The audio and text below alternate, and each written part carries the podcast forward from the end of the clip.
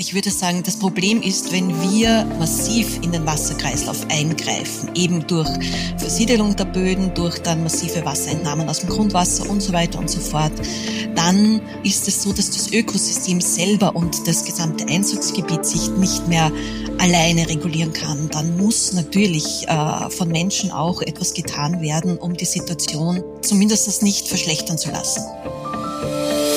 Bevor es losgeht, hören Sie noch einen entgeltlichen Hinweis. Hallo, ich bin Andreas Satter, ich bin Journalist bei der Standard und Macher von Erklär mir die Welt. Ich beschäftige mich jetzt seit Jahren mit der Klimakrise, dem Artensterben, mit Nachhaltigkeit und ich weiß, dass diese Themen viele überfordern, mich auch immer wieder. Ich habe aber keine Lust mehr auf Weltuntergangsstimmung, aber auch nicht darauf, dass wir unseren Enkelkindern die Zukunft verbauen. Deshalb starte ich einen neuen Podcast und der heißt Sonne und Stahl. In Sonne und Stahl suche ich mit schlauen, engagierten Menschen pragmatische Lösungen. Der Podcast ist für alle, die in der Klimakrise Teil der Lösung sein möchten. Die erste Staffel von Sonne und Stahl erscheint ab jetzt wöchentlich euch überall, wo es Podcasts gibt, am besten gleich abonnieren. Tauwetter, der Profilpodcast zur Klimakrise. Herzlich willkommen, liebe Hörerinnen und Hörer zu Tauwetter, dem Profilpodcast zur Klimakrise. Mein Name ist Franziska Tschugan. Und ich bin Christina Hiptmeier. Unser heutiges Thema beschäftigt in diesem Hitzesommer viele Menschen. Der Neusiedlersee, das Meer der Wiener, hat den tiefsten Wasserstand seit 60 Jahren erreicht. Dort mussten ebenso wie im benachbarten Zicksee tonnenweise Fische gerettet werden. Unzählige verendeten im, Schall, im Schlamm. In Bayern sorgt der niedrige Wasserstand der Donau für Besorgnis und auch in Tschechien gibt es derzeit ein massives Fischsterben in der überhitzten Thaya. Der heiße Sommer geht auch anderen Gewässern an die Substanz. Kleine Flüsse und Bäche drohen auszutrocknen, vor allem in den östlichen Bundesländern. Deshalb stellen sich viele Menschen die Fragen, werden ausgetrocknete Flüsse bald zur Normalität, so wie in Südeuropa? Wie lange werden wir noch ausreichend Trinkwasser haben in Österreich? Und wie kann man den Neusiedlersee retten? Diese Frage wollen wir heute mit Gabriele Weigelhofer behandeln. Sie arbeitet am Institut für Hydrobiologie und Gewässermanagement an der Universität für Bodenkultur. Sie erforscht seit vielen Jahren den Zustand der heimischen Seen, Flüsse, Bäche und Auen. Herzlich willkommen, Frau Weigelhofer. Willkommen und danke für die Einladung. Ja, auch von mir ein herzliches Willkommen. Ähm, Frau Weigelhofer, wir haben eben wie gehört in den letzten Wochen immer wieder alarmierende Meldungen zu dem niedrigen Wasserstand am Neusiedlersee gehört. Jetzt gibt's Vorschläge, Donauwasser einzuleiten, um ihn vor den Austrocknen zu bewahren. Ist das sinnvoll? Äh, ich muss sagen, ich bin ja nicht direkt in diese Planungen oder in diese Vorschläge eingebunden, aber äh, ich würde sagen, aus Sicht der Ökologie, nein, nicht unbedingt. Also das erste ist einmal, wir haben es angesprochen, auch die Donau hat niedrige Wasserstände. Also ich würde ja das, Projekt, das Problem verlagern. Ich würde praktisch Wasser dort abziehen von der Donau zum Neusiedlersee. Aber das zweite ist jetzt ökologisch. Ähm, der Neusiedlersee, das Wasser hat eine andere Wasserqualität, eine andere Chemie als die Donau. Da sind andere Tiere, also vor allem jetzt denke ich an äh, Wasserlebewesen von den Mikroben bis zu ja, Insektenlarven und so weiter. Wenn jetzt Wasser von der Donau eingeleitet werden würde, dann würde praktisch die Fauna der Donau plötzlich in den Neusiedlersee eingeleitet werden. Und wie da die Folgen sind, das kann sich aufs gesamte Ökosystem natürlich auch auswirken. Gäbe es denn andere Möglichkeiten, entweder die äh, Entnahme von Wasser zum Beispiel zu reduzieren? Äh, Landeshauptmann Doskozil hat sich auch kürzlich darüber geärgert, über die Bauern, die ihre Maisfelder mit Seewasser bewässern. Naja, man muss das im Großen und Ganzen sehen. Äh, das ist ja alles ein Wasserkreislauf. Und äh, prinzipiell ist es so, dass wenn Regenniederschlag auf den Boden fällt, dann sollte er möglichst äh, gut in den Boden versickern, ins Grundwasser hinein, dort die Grundwasserkörper ähm, speisen und von dort werden dann die Flüsse, Bäche und auch Seen gespeist. Das heißt, natürlich liegt es ähm, prinzipiell auch daran, dass die Grundwasserreserven sehr zurückgegangen sind. Und äh, das hat mehrere Gründe. Das eine sind sicher diese Wasserentnahmen. Wenn man die natürlich reduzieren würde, dann könnte sich zumindest, oder dann würden sich mal die Grundwasserreserven nicht so schnell leeren oder würden nicht so schnell rückgängig gemacht werden. Natürlich haben wir auch Landwirtschaft. Also äh, ich würde sagen, wir können uns halt nicht überall aus der Natur zurückziehen, wir Menschen, und auf alles verzichten. Aber ich kenne die Situation nicht, aber äh, es gibt äh, sicher nachhaltigere Beregnungssysteme vielleicht, als sie möglicherweise jetzt im Einsatz sind, die also wirklich nur die Wurzelräume äh, benässen und also nicht ähm, die ganzen Pflanzen besprühen. Ich weiß jetzt nicht, welche Praktiken am Neusiedlersee angewandt werden in der Gegend dort, aber das wären Systeme, wo nicht so viel Wasser entnommen werden müsste und die effektiver direkt zu den Wurzeln das Wasser bringen würden. Verstehen, ja. Ähm, von manchen wird ja das Ganze auch als Alarmismus abgetan und vorgebracht, dass der Neusiedlersee ja schon einmal ausgetrocknet war, nämlich ähm, 1865. Ähm, ist das auch diesmal ein vorübergehendes Phänomen und also eh alles eigentlich nicht so schlimm? Äh, ja, das ist das Problem, wenn man über Klimawandel spricht. Natürlich hat es früher auch extrem trockene Jahre gegeben oder extrem Hochwässer. Ja. Extreme Ereignisse waren früher auch so. Ähm, nur häufen sie sich in der letzten Zeit. Also gerade diese lang andauernden Trockenperioden häufen sich in den letzten zehn Jahren, hat es hier wesentlich mehr solche langen Trockenperioden gegeben und sie sind auch flächiger. Also nicht nur in den, sagen wir mal, in den südlichen Regionen Österreichs. Ich bin ja hier, ich, mein Arbeitsplatz ist der Wassercluster Lunds und auch hier merken wir es, ähm, am Lunzer See, wenn er weniger Wasser hat, das ist natürlich nicht so klar wie beim Neusiedler See, der viel flacher ist. Aber in den Bächen zum Beispiel letztes Jahr war also das Seeeinrinnen bis kurz vor dem See trocken. Und das ist zwar ein Karstgewässer, das im oberen Bereich austrocknet, aber nicht so weit unten. Und ähm, dementsprechend, also da können natürlich auch die Fische dann nicht mehr überleben. Ne? Äh, in der Südsteiermark haben wir ein Projekt gehabt, wo also das auch massiv zugenommen hat, dass Bäche austrocknen. Und das ist jetzt auch nicht nur eben diese Wasserentnahmen, sondern es sind zum einen natürlich der Klimawandel, aber zum anderen auch die Bodenversiegelung, die wir überall haben. Also wenn Wasser eben nicht mehr in den Boden eindringen kann, nicht mehr ins Grundwasser geht, sondern oberflächlich abgeführt wird, weil die Böden versiegelt sind durch Beton, Asphalt, wie auch immer. Das ist bei Straßen, das ist bei Parkplätzen. Äh, dann wird das Wasser sehr rasch abgeleitet aus dem System in die Bäche, oberflächlich abgeleitet. Die Bäche haben dann Hochwasser, also es wird sehr rasch wieder weiter transportiert und es bleibt sehr wenig im Gebiet zurück. Und das ist sozusagen ein wie soll man sagen, das sind verschiedene Faktoren, die jetzt einfach zusammenwirken. Zum einen der globale Klimawandel, zum anderen äh, die Bodenversiegelung, die weniger Wasser im Gebiet zurückhält und dann natürlich als Reaktion, die menschliche Reaktion, na dann muss ich halt mehr äh, bewässern, muss mehr entnehmen und das, das baut sich alles auf. Gehen wir nochmal zurück zum Neusiedlersee. Ähm, mhm. Ist der für uns schon jetzt verloren oder wie schätzen Sie das ein? Nein, ich würde nicht von verloren sprechen. Aber ähm, ich würde sagen, das Problem ist, wenn wir nachhaltig oder nicht nachhaltig, wenn wir massiv in den Wasserkreislauf eingreifen, eben durch Versiedelung der Böden, durch dann massive Wasserentnahmen aus dem Grundwasser und so weiter und so fort, dann äh, ist es so, dass das Ökosystem selber und das gesamte Einzugsgebiet sich nicht mehr alleine regulieren kann. Dann muss natürlich äh, von Menschen auch etwas getan werden, um die Situation ähm, zumindest nicht verschlechtern zu lassen, sagen wir es mal so. Das heißt, dass wir zumindestens jetzt äh, keine Steppe dort entwickeln, sondern dass wir halt, ja, Jahre haben werden, wo es vielleicht wirklich sehr trocken ist, aber dazwischen einfach auch Jahre, wo sich das See erholen kann. Welche Maßnahmen hier am besten ist, wie gesagt, äh, das ist beim Neusiedlersee ein bisschen schwierig, weil der noch dazu in einer sehr trockenen Gegend liegt.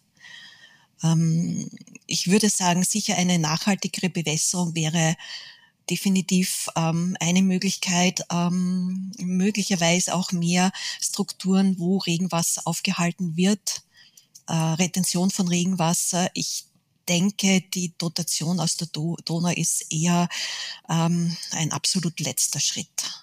Also, Verstehe. Ja. Ich würde eher, wenn Wasser aus der Gegend, weil das Wasser aus der Gegend eben aus den Zurinnen und so weiter, das ist ja, ähm, das ist ja wichtig, dass den Wasser, äh, Neusiedlersee ähm, mit Wasser versorgt. Und ich würde hier eher schauen, dass ich diese Zurinne zum Neusiedlersee besser auch schütze. Hier schaue, dass die mehr Retentionsflächen haben. Was bedeutet das genau?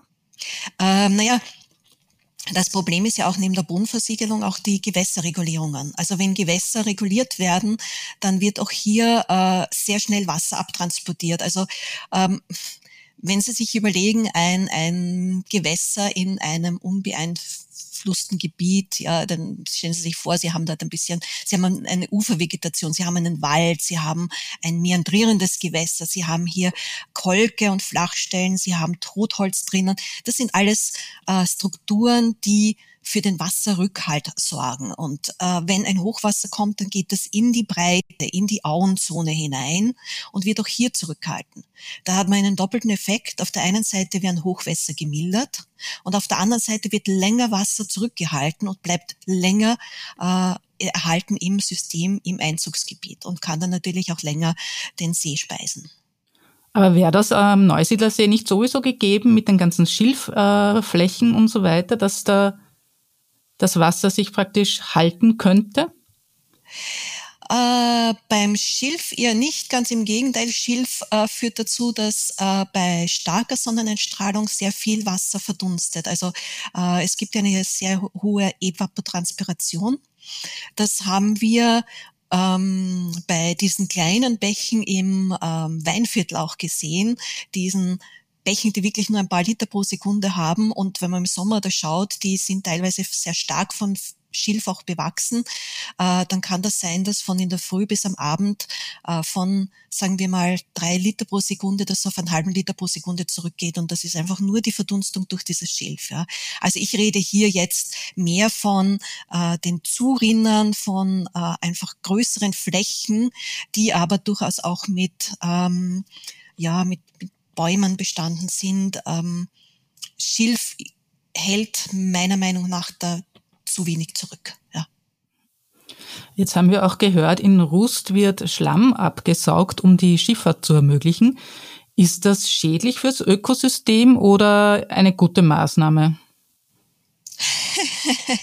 das ist eine schwierige Frage. Äh, Prinzipiell ist der Eingriff äh, natürlich ein massiver Eingriff in das Ökosystem. Also wenn ich Schlamm absauge, dann wühle ich alles, was im Schlamm ist, äh, auf. Ähm, Schlamm ist meistens, ähm, das sind meistens sehr viele organische Stoffe drinnen. Bakterien, die in diesem Schlamm sind, bauen diese Stoffe ab, äh, reduzieren den Sauerstoff dadurch. Das heißt, Schlamm ist oft anoxisch. Und wenn ich das jetzt aufwühle, dann geht das natürlich in die Wassersäule hinein. Dann ist es auch so, dass wir wissen, dass äh, sehr viele Schmutzstoffe, ähm, ja, nicht nur Nährstoffe, sondern auch diese ganzen, wir nennen sie jetzt Emerging Pollutants, also diese neuen Schmutzstoffe wie, was sie sich, ähm, Antibiotika, Pestizide und so weiter, sich äh, im Schlamm ablagern können, adsorbieren können und bei diesem, äh, oder beziehungsweise im Schlamm im Wasser gelöst sind, wenn es anoxisch ist und wenn das sozusagen aufgewirbelt wird, geht das natürlich in die Wassersäule zurück. Äh, das heißt, es muss hier, muss hier sehr aufpassen mit den Verfahren, dass man hier also möglichst wenig äh, äh, verursacht, ähm, detto wird natürlich die gesamte Fauna auch mitgesaugt. Ja. Auf der anderen Seite, wenn man das schonend macht, ich weiß von Beispielen aus anderen Ländern, äh, Tschechien weiß ich ein Beispiel, wo die das äh, bei solchen Zurinnern eben zu sehen auch gemacht haben. Und da war das so, dass das zwar mm, massiv, sagen wir mal, für ein halbes Jahr beeinträchtigt war, sich dann aber erholen konnte und dann dafür die nächsten fünf Jahre wie in einem wesentlich besseren Zustand war als vor der Schlammabsaugung. Also man muss das langfristig dann sehen. Kurzfristig ist es ganz sicher ein massiver Eingriff. Und wie viel müsste es jetzt regnen, um, damit der Pegel des Neusiedlersees wieder steigt und sich die Lage entspannt? Naja, wesentlich mehr. Also ähm, so wie heute zum Beispiel ich weiß, bei uns hat es jetzt aufgehört zum Regnen. Ich weiß nicht, wie es bei Ihnen ist, aber heute am Vormittag, da war dieser äh, typische Landregen, den ich so aus meiner Jugend kenne. Ja, also man wird nicht wirklich nass. Es ist so eher ein sanftes Regnen. Manchmal hört es auf, dann wird es wieder ein bisschen stärker, aber, aber es geht über längere Zeit. Also solche ähm, Ereignisse wären einmal gut, wenn so trocken ist, dass das Ganze einfach wieder feuchter wird. Denn ein trockener Boden kann auch viel schlechter Wasser aufnehmen als ein feuchter Boden. Ja. Und dann können auch stärkere Regenereignisse sein, äh, die dann wirklich auch die, ins Grundwasser hineingehen. Ja. Das Problem ist jetzt, wir haben also das heute ist nur sehr kurz, ich glaube, es wird am Wochenende wieder schöner und trockener. Also das ist ein bisschen, das ist definitiv zu wenig Regen einmal. Und das Anfeuchten war zwar nett, aber es hätte jetzt ein stärker Regen kommen äh, sollen. Auf der anderen Seite Starkregenereignisse auf trockene Böden sind genauso ganz schlecht, weil einfach da nichts in den Boden hineingeht. Also Leute, die einen Garten haben, werden das sicher kennen, so nach einem Starkregenereignis, oben ist alles feucht, aber wenn man runterkriegt, ist die Erde eigentlich trocken dann. Das wäre auch die nächste Frage gewesen, weil wir jetzt äh, ja in den Sommern künftig mit mehr Überschwemmungen und Hochwassern rechnen werden müssen. Das hat aus Sicht der Gewässer dann auch nichts Gutes, also dass die dann zumindest wieder gefüllt werden würden, oder? Äh, Nein, nicht wirklich. Also wie gesagt, das, das ist alles zusammen ähm, Starkregenereignisse plus eben zu wenig Versickerungen in den Böden, zu wenige Rückhalteräume, also Auenbereiche, wo Wasser gehalten werden kann, führt zu diesen Hochwässern. Die Bäche, sehr viele sind reguliert in Österreich, das wird dann sofort runter abtransportiert. Ähm, es kommt zu Überschwemmungen, äh, Hochwasserschutz ist natürlich total verständlich, aber je höher wir diese Dämme bauen, desto mehr wird abtransportiert und irgendwann einmal ist einfach die, die können auch die höchsten Hochwasserdämme diese Hochwässer nicht mehr erhalten. Ja. Und das ist schlecht auch für die Gewässer, weil also das führt nicht wirklich zum Auffüllen der Grundwasserreserven. Das führt auch nicht wirklich dazu, dass die Gewässer sich erholen. Das ist sozusagen, sie wechseln von extrem niedrigen Wasserständen, die insofern schlecht sind, weil dann die Strömungsgeschwindigkeit zurückgeht, sich die Gewässer auch viel stärker erwärmen und das also für die Fauna ganz katastrophal ist, dann zu massiven mechanischen Ereignissen, wo also dann sehr viel ausgeschwemmt wird. Also das ist ein doppelter Stress, dem die Gewässer jetzt ausgesetzt sind. Genau, das heißt, da geht es jetzt nicht nur dem Neusiedlersee so in Österreich, sondern auch vielen anderen Gewässern. Haben Sie da irgendwie einen Überblick? Äh, ist das hauptsächlich der Osten im Moment betroffen? Betrifft es auch schon den Westen? Betrifft es eher Bäche oder auch schon große Flüsse?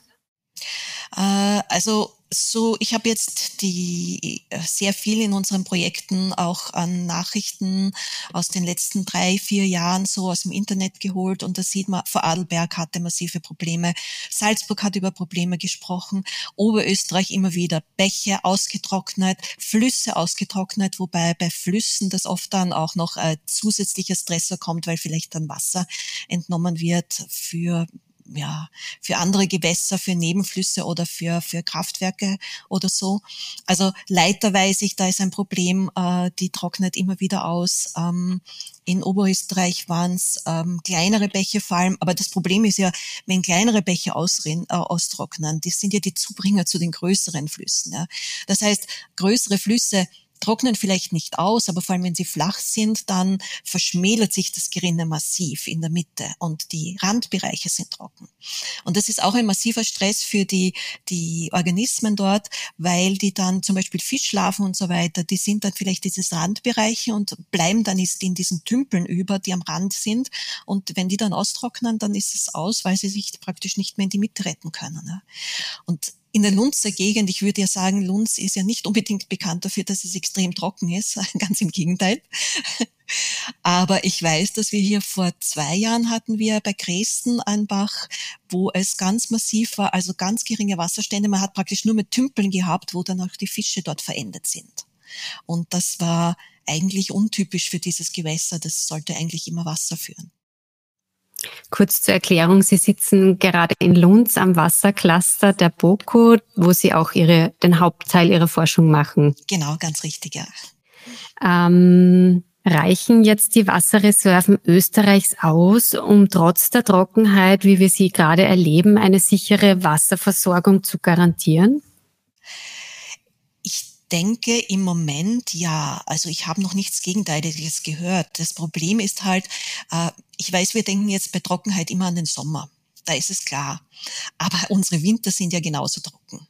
Und das ist ein bisschen das Problem, weil diese extrem niedrigen Niederschläge auch im Winter ähm, führen dazu, dass unsere ganzen Gletscher auch zurückgehen, also dass, dass die nicht aufgefüllt werden oder beziehungsweise die Wasserreserven nicht aufgefüllt werden. Im Sommer gehen die noch stärker zurück. Und das ist eigentlich das, was unser Trinkwasser auch sehr viel speist. Also das, was hauptsächlich dann in den Bergen an Grundwasservorräten sind, im Karstkörper zum Beispiel, eh so wie hier die Trinkwasserleitung, die wir hier haben.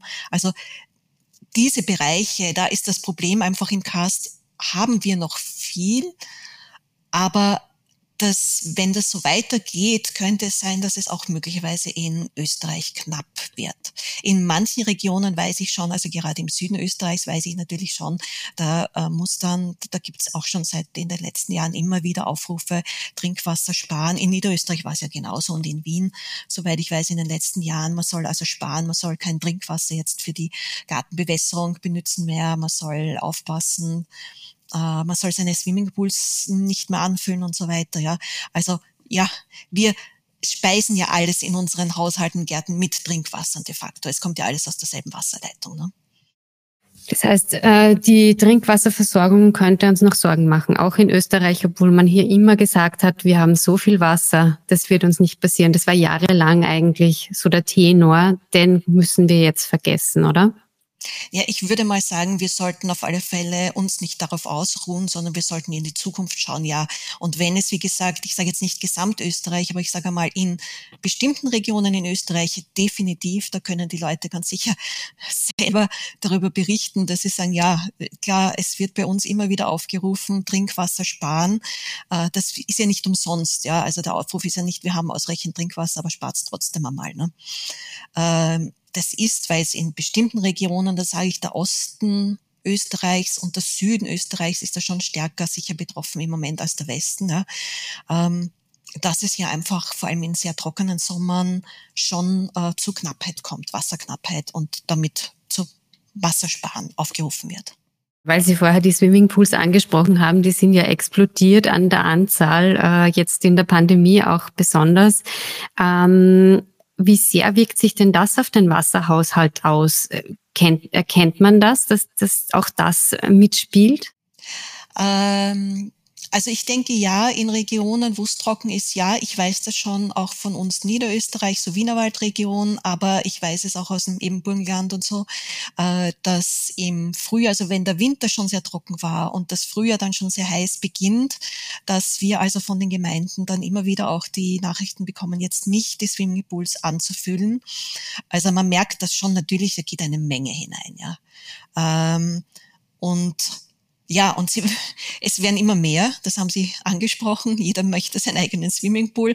Es ist halt so ein, ein, ein, ein Teufelskreis. Ne? Es wird immer heißer, die Menschen brauchen Abkühlung, wir wollen also jetzt Swimmingpools haben, wir wollen in der Stadt gerne diese Beregnungszonen haben, das ist ja herrlich, also wenn man da so einen frischen Wasserstrahl hat und da durchgehen kann. Aber das ist natürlich auch wieder Wasserverbrauch und in Österreich ist es eigentlich alles Trinkwasser, was wir hier verbrauchen. Ne?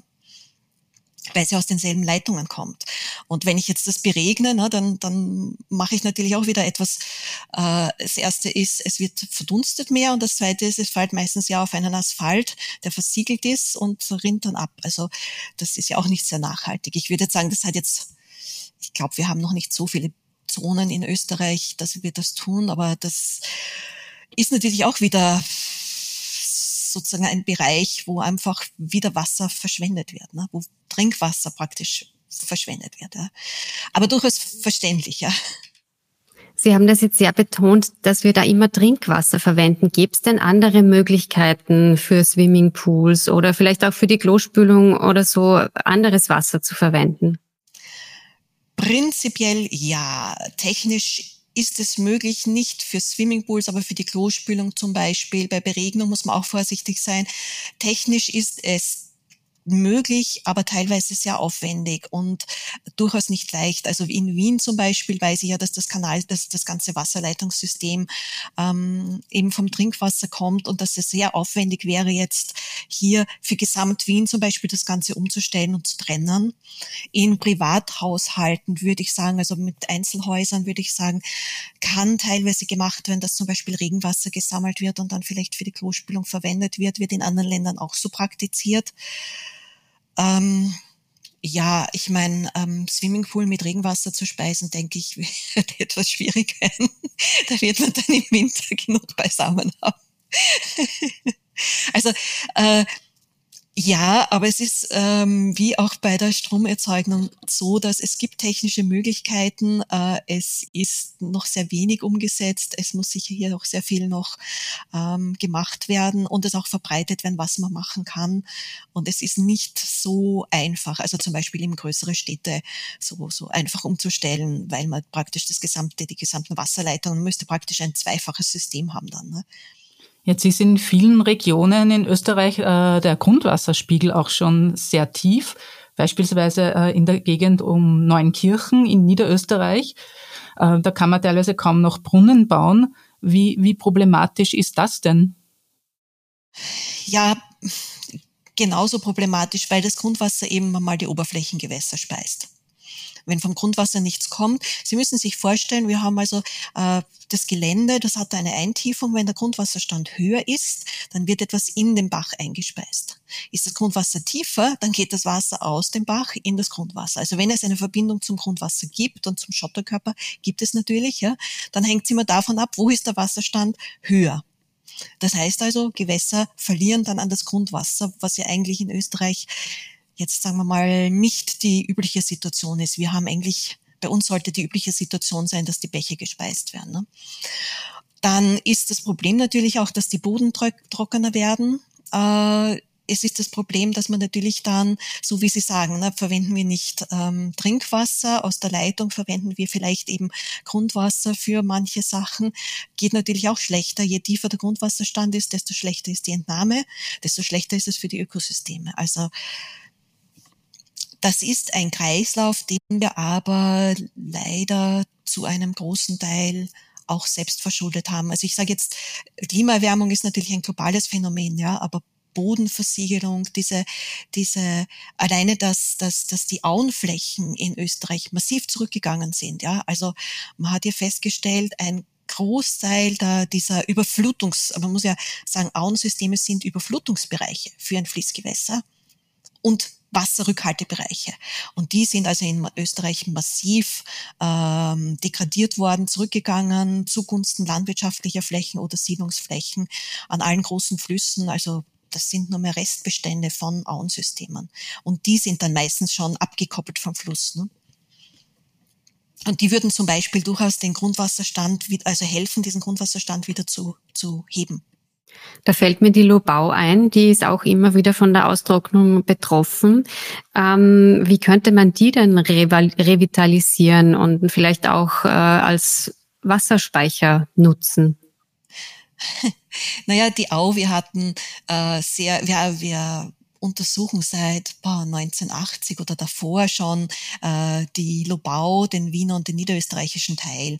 Und das Problem ist hier eben dadurch, dass sie äh, isoliert wurde äh, von der Donau praktisch. Es gibt ja jetzt nur mehr von unten her einen Rhein drin, aber oben, der wurde ja äh, zugemacht. Äh, das Problem ist hier, dass sie dadurch ähm, vom Wasserhaushalt der Donau teilweise oder stark abgekoppelt wurde. Jetzt haben wir auch noch die Donau, die sich äh, immer weiter in ihr Flussbett eingräbt, sinkt. Damit haben wir praktisch genau das, was ich vorher angesprochen habe. Die Lobau kriegt zu wenig Wasser.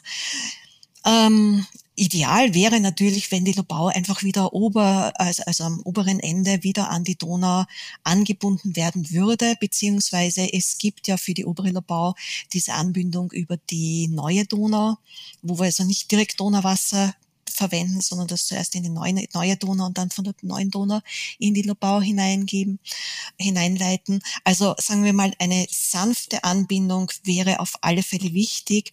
Es ist halt immer schwierig, weil das Lobauwasser ähm, auch anders ist als das Donauwasser. Also man darf nicht vergessen, Donau ist einfach ein Schifffahrtskanal, dort gibt es Siedlungen und so weiter. Also wir haben natürlich hier auch viele Schmutzstoffe, ähm, die etwas problematisch für ein Ökosystem sind. Aber ich würde sagen, ähm, naja, man hat so ein bisschen immer bei solchen Sachen, also vor allem wenn es so in Extremsituationen sind, dann so ein bisschen dieses, dieses Problem mit, man kann nicht die optimalste Version finden, man kann höchstlich, höchstens eine, eine Kompromissvariante finden, wo man sagt, na ja, man bringt so viel rein, dass die Wasserstände einfach gesichert sind.